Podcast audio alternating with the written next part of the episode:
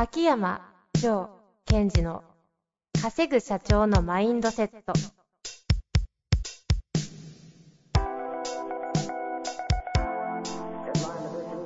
なぜ一流の経営者たちはぶつかる壁を次々と越えられるのか。そこに隠されたマインドの正体。ポッドキャスト「稼ぐ社長のマインドセット」は上場企業から中小企業まで。エグゼクティブコーチングトレーナーとして人材開発を行ってきた秋山城賢治が経営や人生で役立つマインドの本質について分かりやすく解説します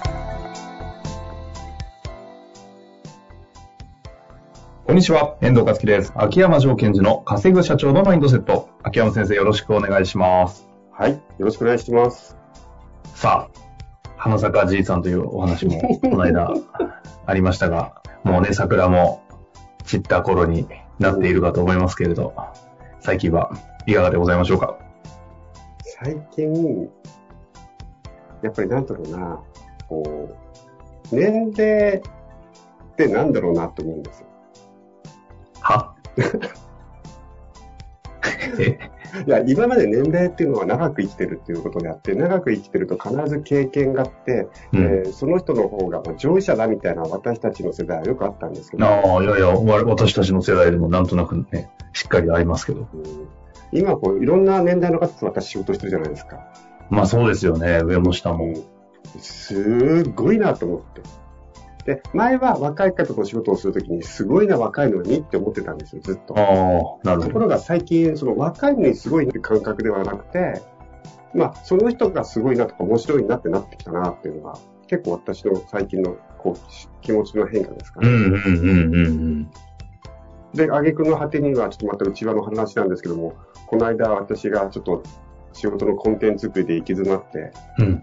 長女にアドバイスを求めてたら、めっちゃクリティカルなことこと指摘されて、娘さんね、今名前言っちゃいそうになりましたけど、あのコメントはちょっと感動しましたね。なんかこう、いや、そこだったみたいなね。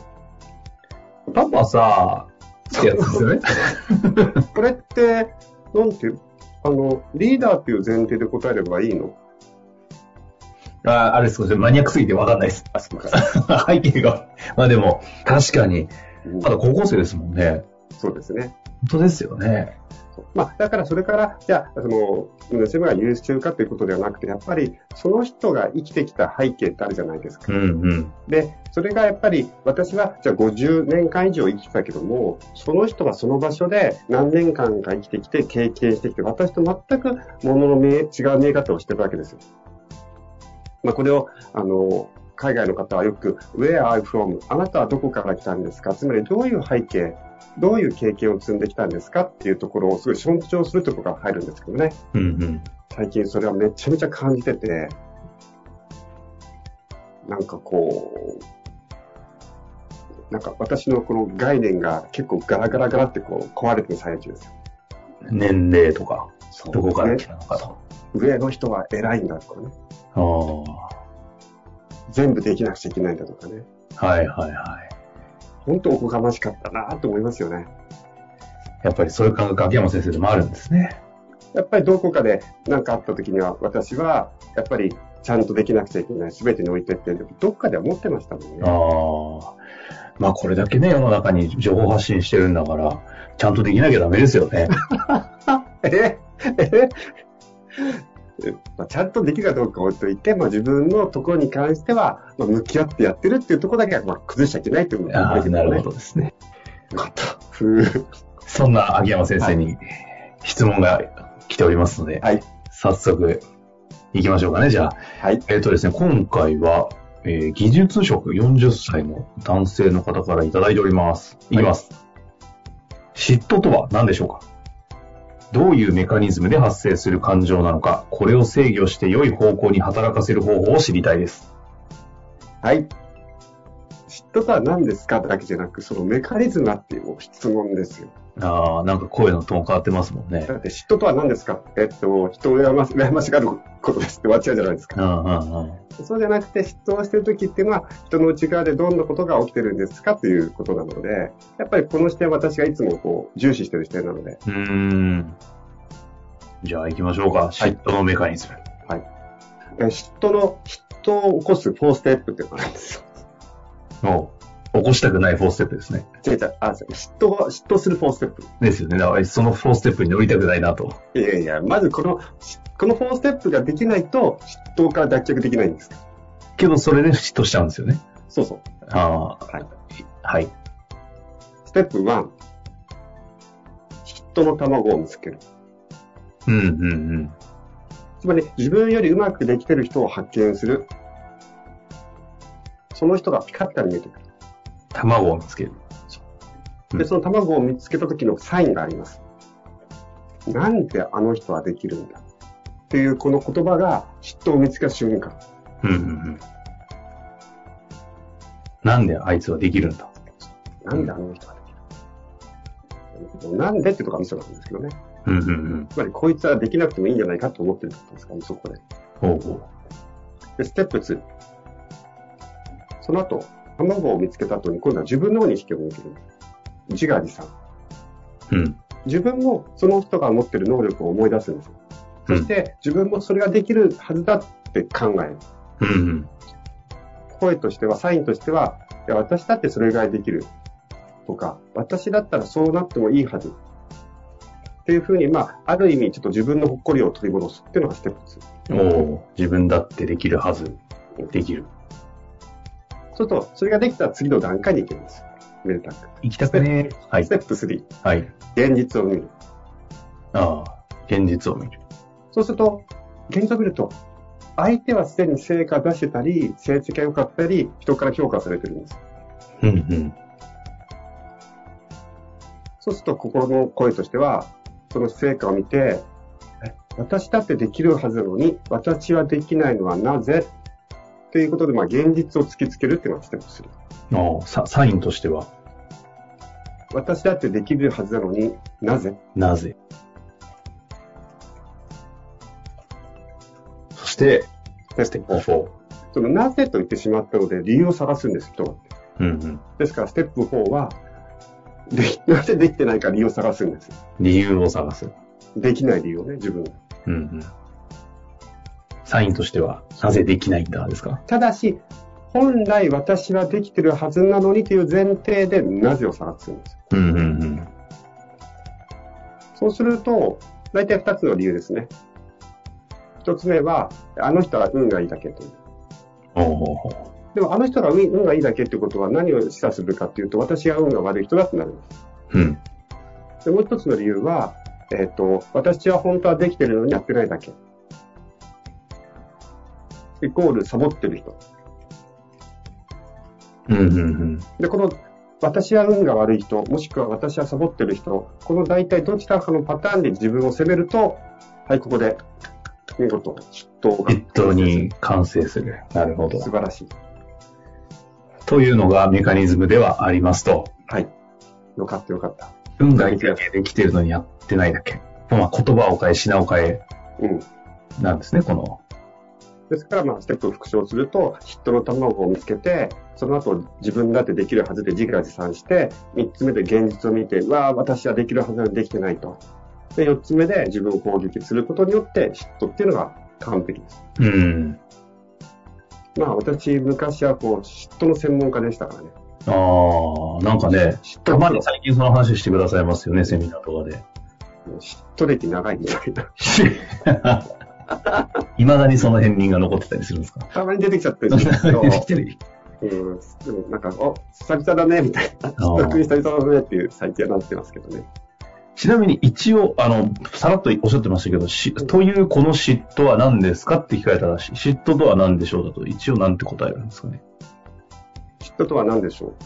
あ、そうそう。で、この時に一番のコアっていうのがあって、結局一番のそのポイントっていうのは、言葉を見てるとわかるんですよ。大体、あいつはできてるんだ。私だってできるのに。でもできてない。あの人は運ができてるんだ。私はサボっていいからできてないんだと。うんうんうん。そうすると、重複されてる言葉はできるという言葉がいっぱい出てくるんですよ。はいはいはい。ということは、根底にあるのは能力依存なんです。うんうんだから嫉妬とは何かっていうと、能力依存ですね。うん。おーそうきましたか。